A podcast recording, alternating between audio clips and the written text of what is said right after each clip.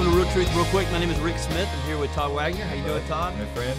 Well, listen, this, this is a question. I've heard you say this phrase a lot, so I'm going to ask you to explain it today. What is a fully devoted follower of Christ? Okay, man, you know, so many times the best way to answer these questions is by saying what they're not. It doesn't mean it's somebody that can answer every question that they're ever presented with by quoting chapter and verse in great detail and they know every theological concept and every challenge to the faith that's ever been presented.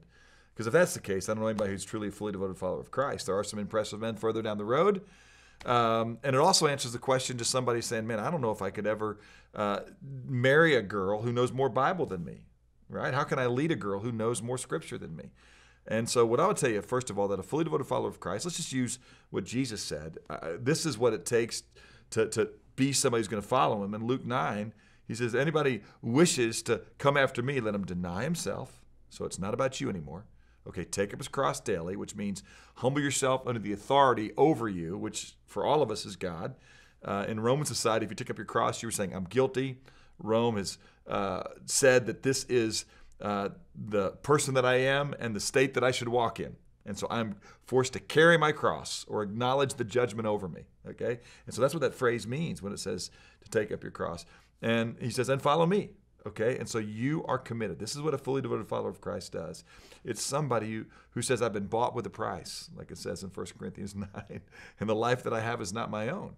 Uh, Christ gave himself for me. I want to live for him. Now, I may not know exactly how in every circumstance I want to live for Jesus, but I'm committed to knowing that.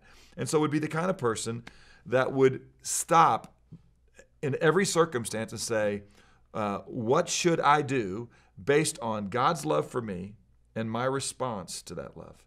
Because I am His and He is mine. I am His person. I am His uh, servant. And so it's no longer about what I want, not my will, but His will be done.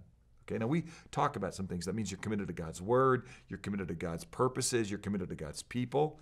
We talk about the fact that you become increasingly competent in doctrine, which is understanding truth, and in doing, okay, your life based on that doctrine. It means that you should be committed to those that are far from God, to taking the message of Christ to them. Uh, it means that you should contribute with your time, talents, and treasure. You should be somebody who discovers, develops, and then deploys your gifts.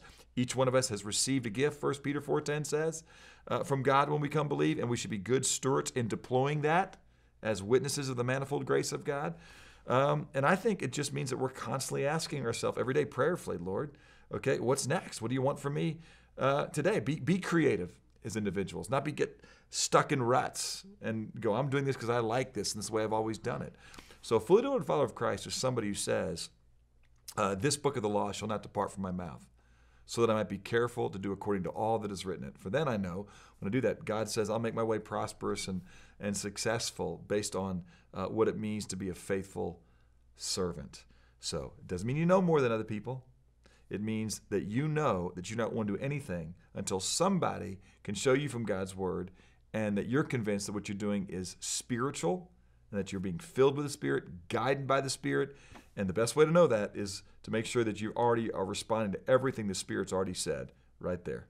That's profitable for teaching, for reproof, for correction, and for training in righteousness. Good stuff. All right. Well, hey, if you're watching this and you're in the Dallas area, um, and we can help you in any way, help get you connected if you're a new believer, and help kind of get some basic foundations uh, going for you, we'd love to help you do that. There's an email address at the bottom of the screen. Send us an email. We'd love to help you get connected. Yeah, that's right.